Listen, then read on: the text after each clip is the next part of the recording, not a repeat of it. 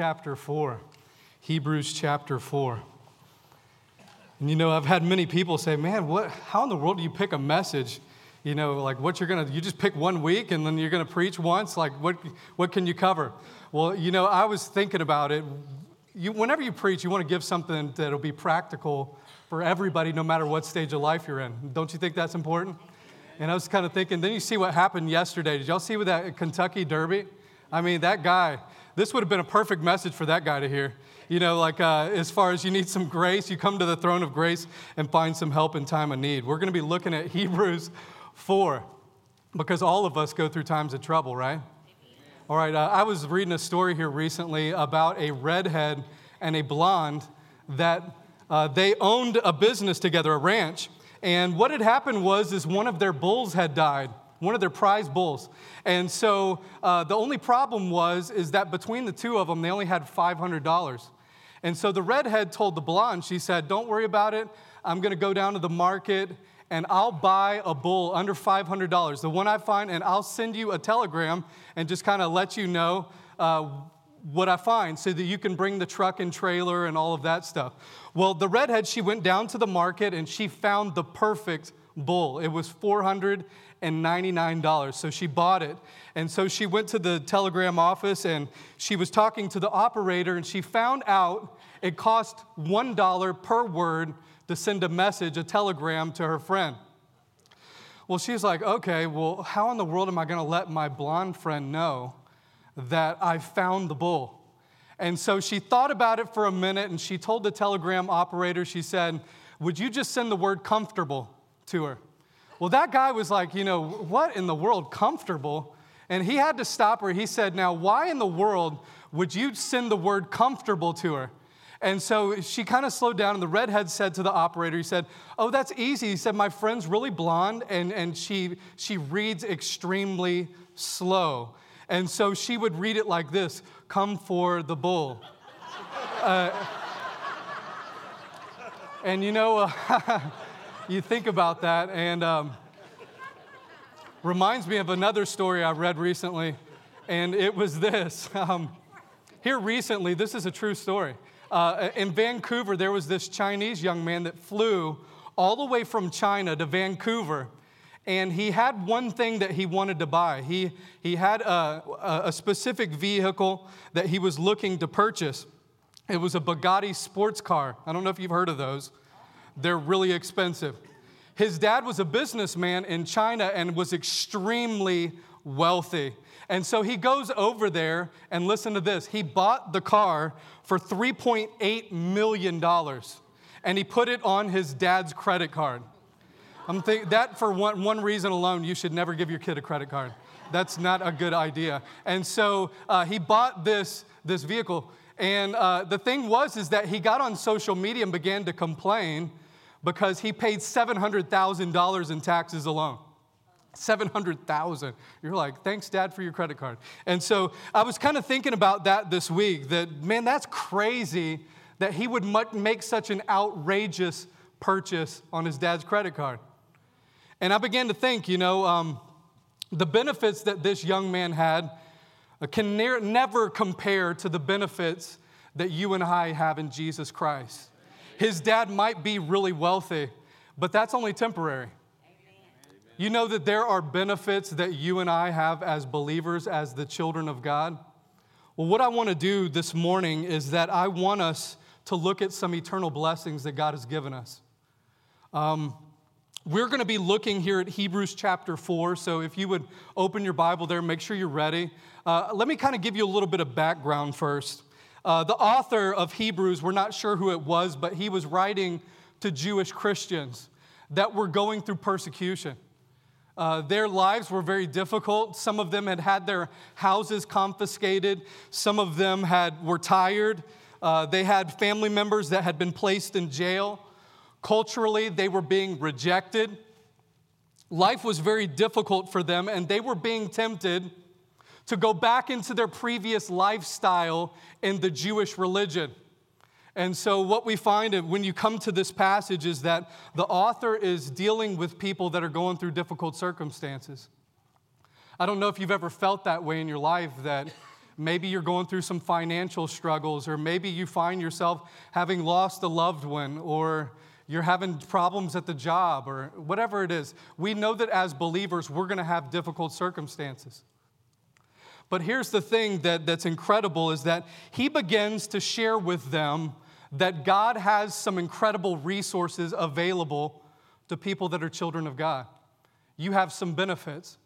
Now, it's not, might not be the benefits that you would choose. Like, for instance, if you're going through a hard time, what would be the number one request you might would have? I don't know if you're like me, but maybe you would choose, hey, Lord, would you let me out of this? Would, is there any way that I can escape from it? But a lot of God's plans, they don't work that way, do they? Because God's more interesting in forming our character than He is about us getting what we want. And that's a hard thing to, to accept, isn't it? But as we come to this, these people have stress, they're discouraged, and they're looking for comfort. And the question is this when life is difficult and you're facing hardship, where can you find peace and rest for your soul? Have you ever been there where you just needed some peace and you needed to know uh, that, that God's got it? Um, I, I can just think back over the past months, weeks, that we've had several things that have been going on. And the only constant reminder that we have is this is that God not only calls you into salvation, but He also wants to resource your life so that you can make it through it. He might not give you a way out of it, but He always offers you a way through it. Amen. And, folks, let's look at this together. Jesus has, uh, is not just the one that saved us in the past, He wants to resource you in the present. So let's look here at Hebrews chapter 4. And I'll ask wherever you are if you would just stand up and we're going to read this passage together. Hebrews chapter 4, and look at verses 14 through 16 and you can follow along. I'll ask you to read verse 16 with me if you don't mind. It says this Seeing then that we have a great high priest that is passed into the heavens, Jesus, the Son of God, let us hold fast our profession. For we have not a high priest which cannot be touched with the feelings of our infirmities, but was in all points tempted like we are, yet without sin. And would you follow along with me? Verse 16. Let's read this together. Let us therefore come boldly unto the throne of grace, that we may obtain mercy and find grace to help in time of need. All right, if you please be seated. Today, I want us to look at the three resources that God offers to you as a believer. And, and uh, this is, should be an encouragement to you because God wants to help you through your troubles and your pains, the things that you're going through that are difficult. Have you had any, any difficulties that you've been facing? Maybe I should ask some moms and dads, you know, with three kids, like, yeah, you're bound to have some. But I'm just joking. All right, you guys don't have to be upset with me about that. I'm kidding. Uh, you know, with my kids, uh, things are difficult sometimes. But let's look at this together and we'll discover the resources. The first one is this In Christ's position, you have access to God. That alone is an incredible thought. Uh, in verse 14, it says this Seeing then that we have a great high priest that passed into the heavens, Jesus, the Son of God, let us hold fast our profession. The book of Hebrews was written to a Jewish audience. That means that he's writing to a people that would understand the customs, the culture of Jewish life. And we have anybody in here that's Jewish? Anybody? Raise your hand. I don't see love. one hand. Okay, so here's the thing. So, uh, automatically, when you get into the book of Hebrews, you're already at a disadvantage you don't know exactly what it's like to go and worship at the temple. And so, what I want to do for us is kind of give us a background understanding. The, the author of Hebrews is doing a comparison of, of the Jewish religion through a high priest as opposed to Jesus as the great high priest. You following with me? And so, in order to understand the book of Hebrews, you have to understand their religious system.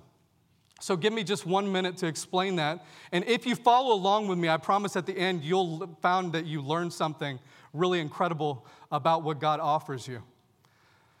First of all, if let's say if you were born over 2,000 years ago in Israel, and you were to go to the Jewish temple, you would find it's nothing like going to church, okay? Just so you're kind of aware.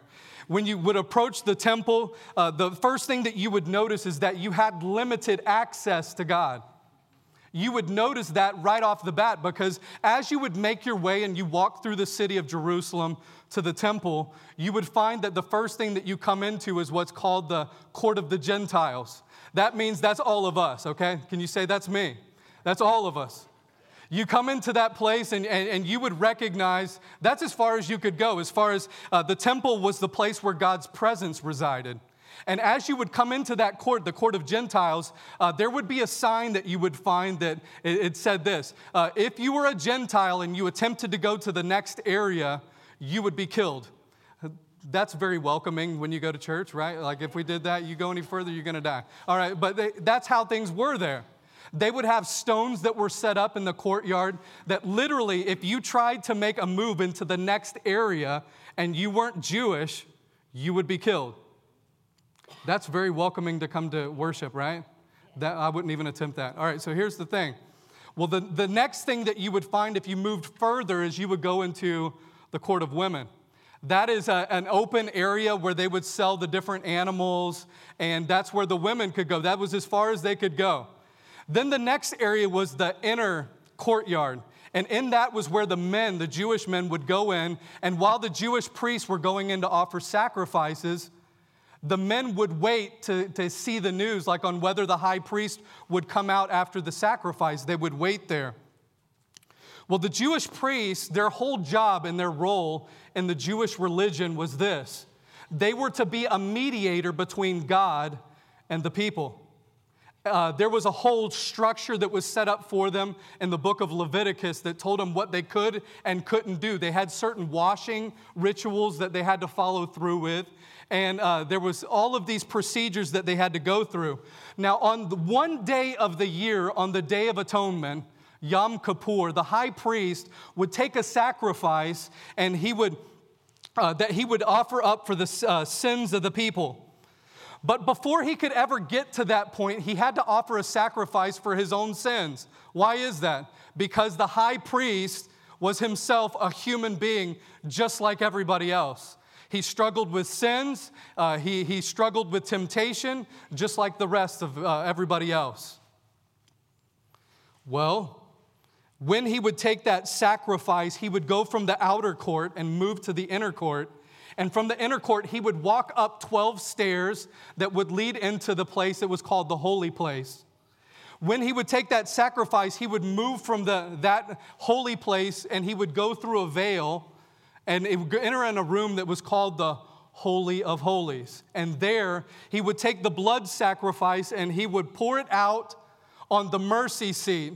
Uh, where inside that, that ark, it was the Ark of the Covenant.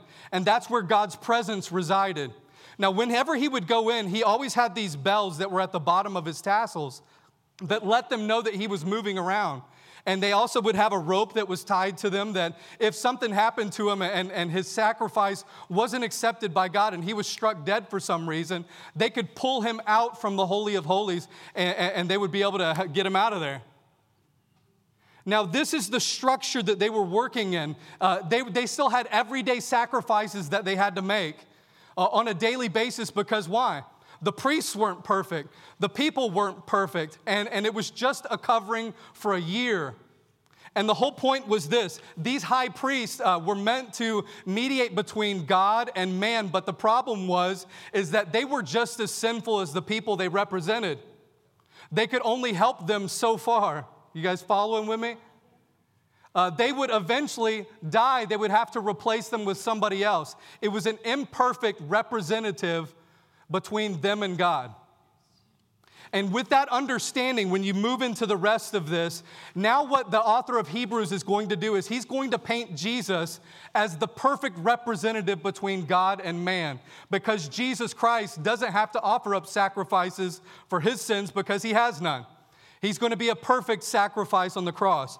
Let's look at this. First, we see the uh, we, we saw the Old Testament priest. Now let's look at our great heavenly high priest.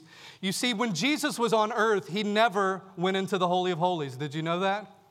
He never went into the earthly Holy of Holies.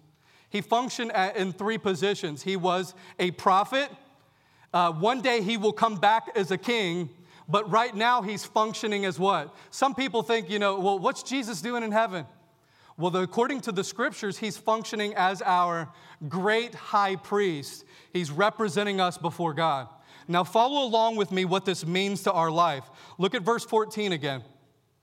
He says, and I want you to notice how he's using a picture of the Old Testament priest to picture Jesus Christ and what he's doing for us. Look at what it says. Seeing then that we have a great high priest, and notice he says that passed into the heavens. It's like the same picture that you pointed when, when he had, had the, the sacrifice and he went into the temple and he went through the different rooms and through the veil into the Holy of Holies, except Jesus passed through the heavens. And so it keeps going on. It says, Jesus, the Son of God, let us hold fast to our profession. Just like the Old Testament priests used to offer a sacrifice for sins, we see here that Jesus is called the great high priest. And it's because Jesus made a one time offering of himself up for the sins of all of mankind.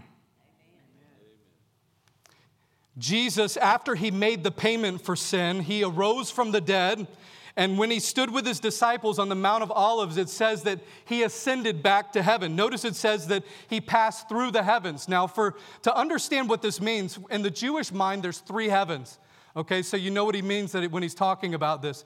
For the Jewish people, the first heaven is the sky, that's where the birds are at. And the second heaven is space, where the planets are at. And then the third heaven is where the presence of God was. So when he says that Jesus passed into the heavens, it's talking about the fact that after Jesus had, had paid the, for the price of our sins on the cross, he died and he was buried and he rose again from the dead. And then eventually there was 40 days where he spent with the disciples and then he ascended back to heaven. And here's the question. What was it that he was doing I personally believe that Jesus was offering up his blood as a sacrifice for our sins, and he came and he presented it to God the Father. And the Bible says in Hebrews 10 12, I want you to look at this up on the screen. Look at what it says. But this man, after he had offered one sacrifice for sins forever, what did he do? Folks, let's try this again. Let's. I want your help with me. Come on, you guys can help me. All right, it says that he did what?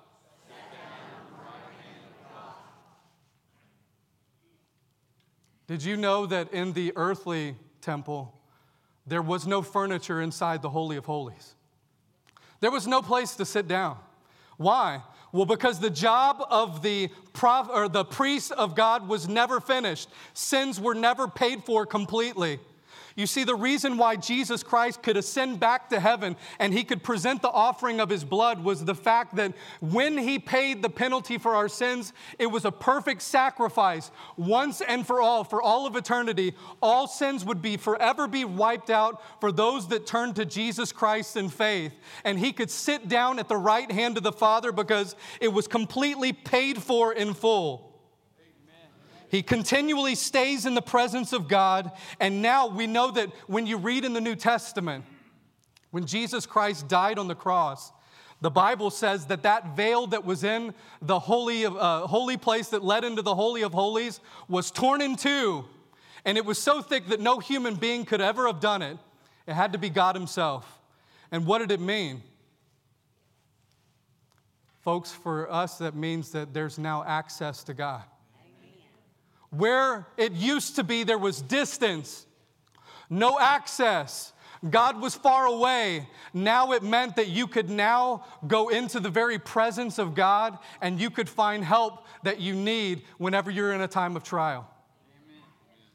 Now, follow along what he says about him because Jesus is different than any other high priest. It says this in verse 14 it says, Jesus, the Son of God. You see, what makes Jesus different and makes him a perfect mediator is that as Jesus, that's his human name. That's Jesus' human name that he can identify with the struggles that we have as people in his humanity.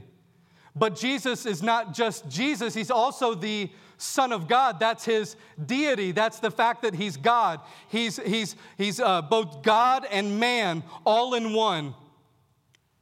In his humanity, he understands us, but in his deity, what? He can actually help us.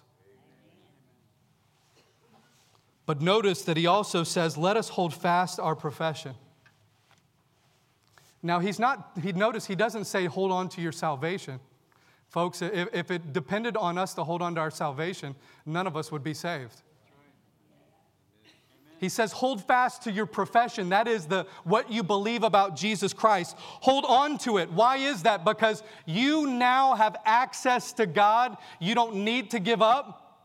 You don't ever need to quit and feel like God can't work this out because you have access to him. And notice what it says in Hebrews 7:25. It says that now Jesus is interceding on your behalf. Have you ever had somebody come to you and tell you that they're praying for you? How much of a blessing is that? When they say, Hey, I just want you to know I've been thinking about you, I've been praying for you lately. Well, hey, right now in heaven, you have Jesus that's always uh, seated at the right hand of the Father, that's always interceding on your behalf, telling him, Father, this is my child. He belongs to me. He needs your help right now. And, and the fact that right now Jesus is praying for you, how powerful is that in your circumstances, in your situations? You see, here's the fact uh, the reason why this author is writing that is that these people, these, these Jewish believers, were tempted to quit. They were struggling with how do you handle the problems of life. And when, when you're in a time of need, have you ever thought about the fact how helpful it would be to know somebody in a high position? You ever thought that before? I can think of a times in Thailand where we needed people that were in high positions to cut through the red tape so that we didn't have to go through and like waste our time, but we could actually get to somebody that could do something about it.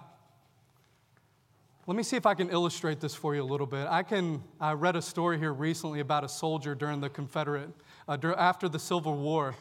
He was seated outside of the White House. He was crying. Well, there was this little boy that walked over to him and he asked this, this Confederate soldier, he said, What's going on with you? Well, why, why is it that you're, you're crying? He said, Well, he said, I tried to get in to see the president, but they, they lowered their bayonets on me and I couldn't get in to see him. He said, eh, The president of the United States is the only one that can help me right now. Well, that little boy, he grabbed him by his hand and he began to lead him to the stairs of the White House. And, and when he showed up, the soldiers raised up their bayonets. They walked right through the front door. And he began to walk him room through room through the White House, all the way into the Oval Office where President Lincoln was at. You see, the way the soldier got to God, the, uh, to, got to Lincoln was through what? Through the son. And folks, today, whatever it is that you're struggling with, whatever your difficulties are that you're going through, listen, you now have access to God the Father through the Son, Jesus Christ, because He's now at the right hand of the Father. He's interceding for you, always praying for you. And listen, folks, they didn't have that before. You used to be in your sins. You used to be separated from God. But if you're in Christ today, you have access to the Father. And listen, He can cut through the red tape. Listen, he, you can go all the way to the top. He's not merely a president that can only help you on earth. This is a heavenly king that can sovereignly rule over whatever your circumstances are.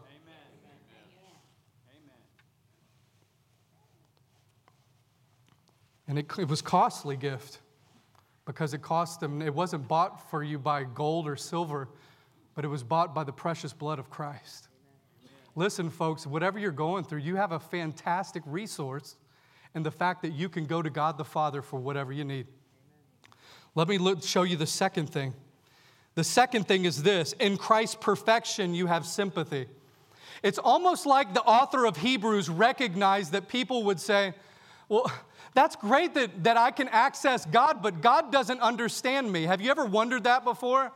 You ever thought, Well, that, I, I appreciate the fact that I can go to God in prayer, but He's God. What is it, how is He going to understand me? Uh, how many of you recognize like it's good to tell people you're praying for them, but what a lot of people want is what? They want somebody to understand what it is they're going through. And so the author of Hebrews begins to explain what makes Jesus so great is the fact that As God, He can help you, but as man, He understands the problems that you go through. It's funny because I think about this so many times. We want sympathy, don't we? Uh, uh, this is funny. I, I, can remember each time my wife would, you know, she was pregnant with our kids, she would always come and she'd say, you know, she would tell me about, like, my feet are swollen, Ryan. Like, uh, you know, like, uh, it, it's really hot. Could you turn the air? It, like, she'd go through all these things, like, like these conditions that she was going through. And I said, oh, babe, I'm sorry. And, and, you know, have you ever got yourself in one of those positions before, guys? Don't leave me hanging. All right, and so here's the thing you're like, yeah, babe, like, I, am so sorry. You're, yeah, you don't understand anything. Like, because you've never been pregnant before. Uh, uh, you're right, you're right, I, I haven't, but I'm, i feel, still feel bad for you. Hey, it's, it's nice to know. And you know what she would do? She, she's like, you know, why do I even talk to you about that? I'm going to go talk to my mom. I was like, yeah, babe, that's probably a great idea. You should do that. And, and, you know, have you ever been there before? You want somebody to identify with your struggles? Well, listen, as Jesus, listen, he identifies and he understands everything that you go through. Amen. You understand that while Jesus was on this world, on this earth, Satan was throwing everything at him. Let me show you what, what the passage says. Verse 15, he says, For we have not an high priest which cannot be touched with the feeling of our infirmities, but was in all points tempted like we are, yet without sin. Amen. You see, in this world, he endured some of the things that you went through. The first thing, as a sinless high priest, he can help you in temptation. Notice that he says that in all points he was tempted like you, yet without sin. You're like, well, Jesus doesn't understand temptation. Jesus never sinned. Uh, that would be incorrect. Listen why. Jesus understands temptation more than you because he, he experienced everything that Satan could throw at him and more, and he never sinned one time. You and I, it doesn't take much for us to be tempted, does it? I know some of you don't lie. All right, here's the thing like when you go on I 65, I know that some of you, you're really tempted when somebody cuts you off. Why do I know that? But I've been tempted myself. But here's the thing uh, like, it doesn't take much to tempt us, does it? Man, some of you guys are not very good liars. But here's it doesn't take much to tempt us. But the fact is is that it says that Jesus was tempted in all points like us. Well, what does he mean by that? Jesus was tempted physically, emotionally, spiritually. He went through all of those things. Jesus understands temptation more because he took it to the full extent. Now, let me give you an example. How many of you guys, y'all have heard of Mike Tyson before? Yeah, the guy that bit the ear off. Everybody knows him. All right, so Mike Tyson, okay? Uh, the thing about Mike Tyson, this guy was the, pers- the first person, or he was the youngest person to win the heavyweight championship.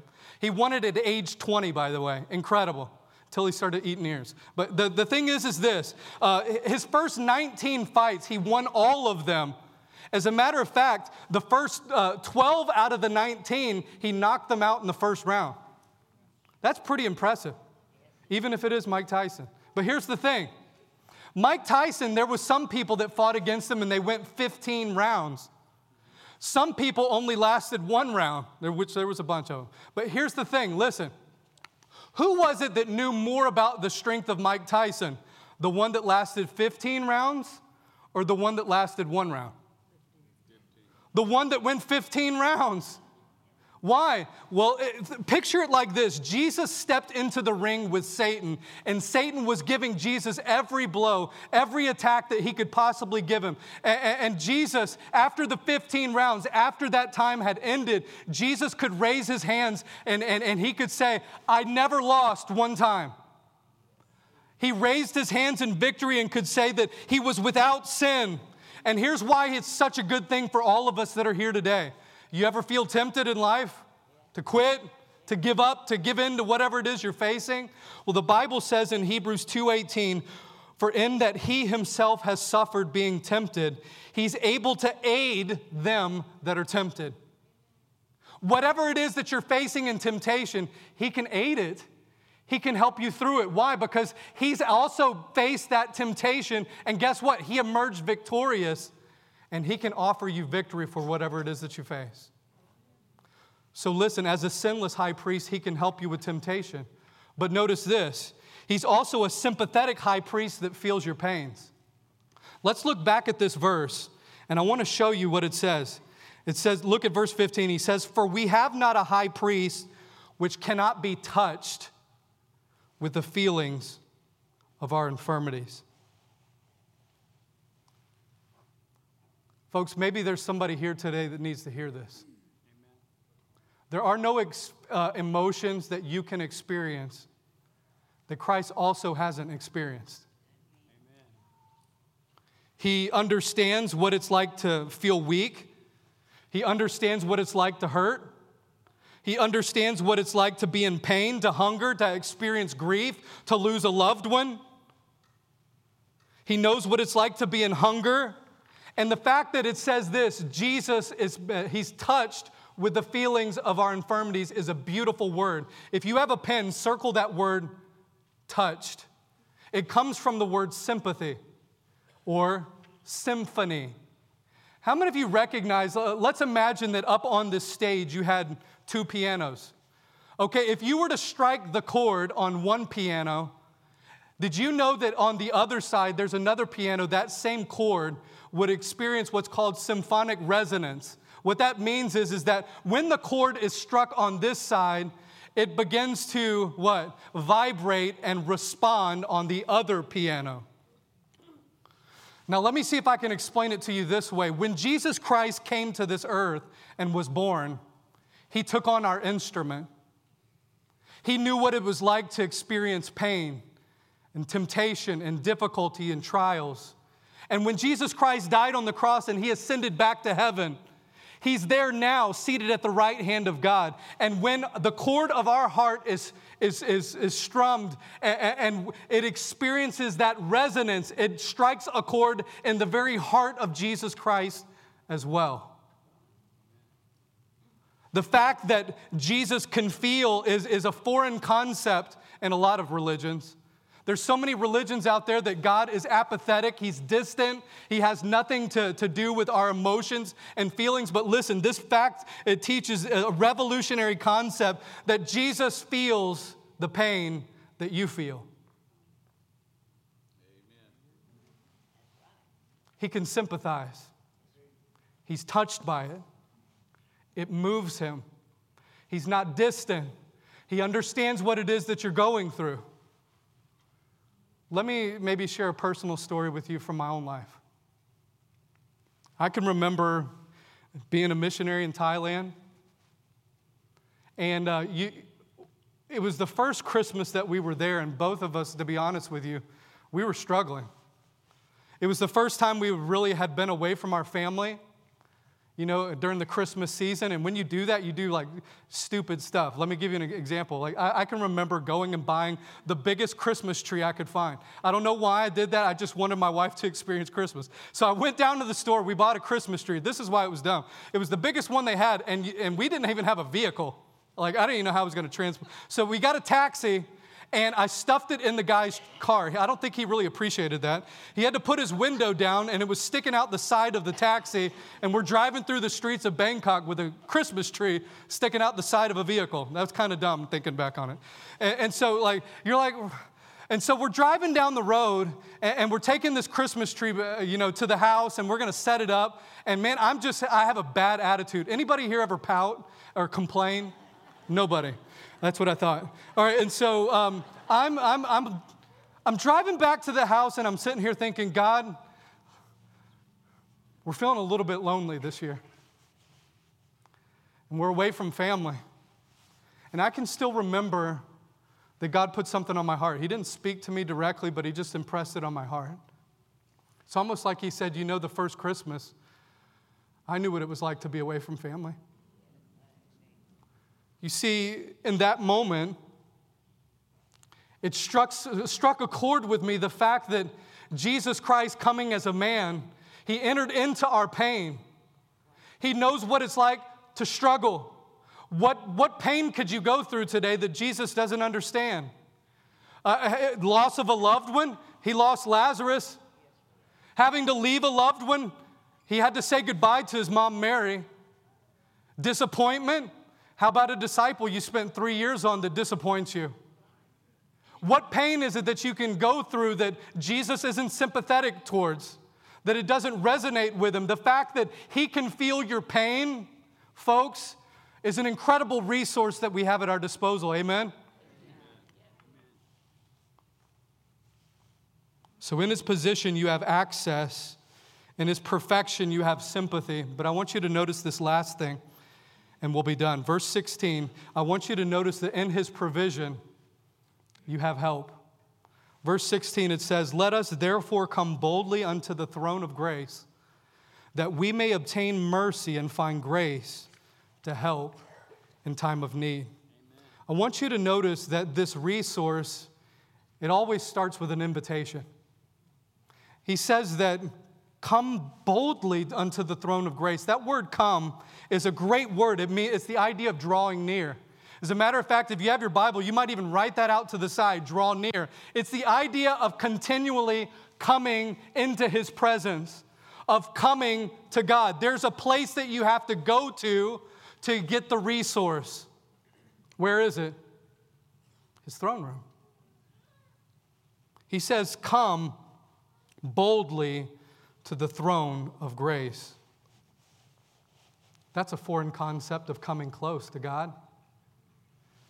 But the idea of a throne of grace is a total, it's an oxymoron, to be honest with you. In the days of Jesus, the, in the ancient times, we know that a throne was never a place that you would go to to find grace. A throne was meant to be a place of what? Judgment. You would never go to a throne and ask for them to have compassion on you. But see, the fact is, is that when Jesus laid down his life on the cross, and when you turn to Jesus Christ and you ask him to save you, the throne that used to be a throne of judgment changes its name, and it then becomes a throne of grace. Where you used to come, where you would have found judgment, you now can find grace because you're coming not on the basis of who you are, but on the basis of who Jesus Christ is. And you can now come into the very presence of God and you can come boldly. That means you can come and express yourself freely. You don't have to worry about rejection or how He might respond to what it is that you're going through. You'll, you can come boldly and share it with him, and, and he cares. And so it comes with an invitation of coming to him. Hey, folks, whatever it is you're struggling with today, it begins with accepting an invitation of coming to him. He's the one that resources you. He's the one that will give you the help that you need. But notice this it's also an invitation for help. He says that we may obtain, well, if I come to him, what do I get? He says that I may obtain mercy and grace to help in time of need. You know, some of the most marvelous gifts that we have we only have because of Jesus. He says, if you'll come to me, you can experience His grace. Grace is when you receive something you don't deserve. You see, you could never get God's grace based on your self effort or based on trying to earn it. It's only given to you because of your relationship to Jesus Christ and He will give you grace. But notice He also doesn't just give you grace, He gives you what? Mercy. He gives you grace for the present and He gives you mercy for your past. Mercy is what? It's the fact that you don't get what you do deserve. You see, you deserve judgment, you deserve to be punished. You deserve to be separated from God, but God doesn't give you that. He also, notice what He gives you. He gives you help.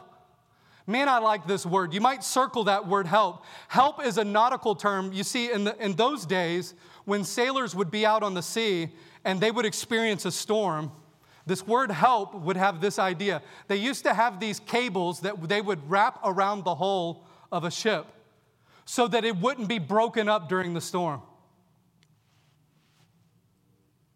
You see, this word help, when your life is being ripped apart, and you come to his throne of grace, you'll find that he will give you the help to keep your life together when it looks like it'll be torn apart. What a great offer that we have. You see, today, whoever, whatever it is you're going through, you have an invitation. The invitation is to come to his throne room. It's almost like he gives you an all access card to come to his throne room. He says, when you come to the throne, you'll find grace, you'll find mercy, you'll find help. But also notice that at the bottom of that card, it might even be written that it's paid for in full by the blood of Christ. As I was thinking this week about the fact that we can find help, I was reminded of a story that I read in the newspaper recently, and we'll be done. There's a story of a man named Bruce Sapici. Uh, he was a man that chopped to go. Uh, he, he's a, kind of man that he, he liked to go to a, a garage sale. And every weekend, he would go to these garage sales, and what he would do is he would try to find items that he could take and he could sell. Well, he went to this one in Des Moines, Iowa, and, and when he got there, he noticed that there was a table and there was all kinds of aluminum bats, but there was one bat that was wooden. He went over and he looked at it and he noticed, he's like, man, this bat is no ordinary bat. He went to the owner of the garage sale and he said, Sir, I don't know if you know what you have over here. And he began to explain to him and he said, This bat, I believe, was owned by Jackie Robinson. You see, he was selling it for $1. He said the reason why you can know is because the grip of the bat, it's gripped like Jackie Robinson used to do it. And he said, Let me get a piece of paper. And the guy ran inside his house, got a piece of paper, he wrapped it around the bat, and he began to scribble with a lead pencil. And he found out the name Jackie Robinson appeared on the piece of paper.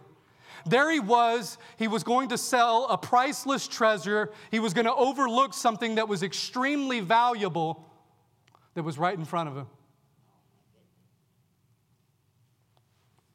Folks, I don't know about you, but in my own life, I've been convicted that many times I've had priceless resources that God has put at my disposal that I've overlooked. Maybe you're here today and you say, I've been struggling. I've been going through a hardship. There's something I need God's help. I need God's grace. I need His mercy. And maybe you're sitting here thinking, I haven't received it yet. Could it be that you're overlooking the resource that He's provided to you through Jesus Christ? You see, whatever you're going through, God offers you full access to God the Father through the Son, Jesus Christ. He also understands your hardship, whatever it is that you're facing. But listen, folks, it's not only that, but He also provides you grace and mercy and help. Hey, that sounds like a really good deal. But, folks, it's only available to those that come don't avoid the resource. Folks, I would just ask that wherever you are right now, would you just bow your heads and close your eyes? I'm convinced that in our country and in our culture, in our families, in our marriages, we need the resources that God has available to us. The resource that He's made available to all of us is prayer. You come to Him You'll find mercy and you'll find grace. You'll find the peace that passes all understanding, but it only comes to you if you come to his throne of grace. How many of you are here today and you say, Ryan, I, am facing some hardship. There's some struggles I'm going through. I don't know how I'm going to make it. How many of you would just, where you're at right now, would you just raise your hand and say, Ryan, uh, I'm going through that hardship you've been talking about here in Hebrews chapter 4? Wherever you're at, just raise your hand wherever you are. Ryan, I'm going through that right now.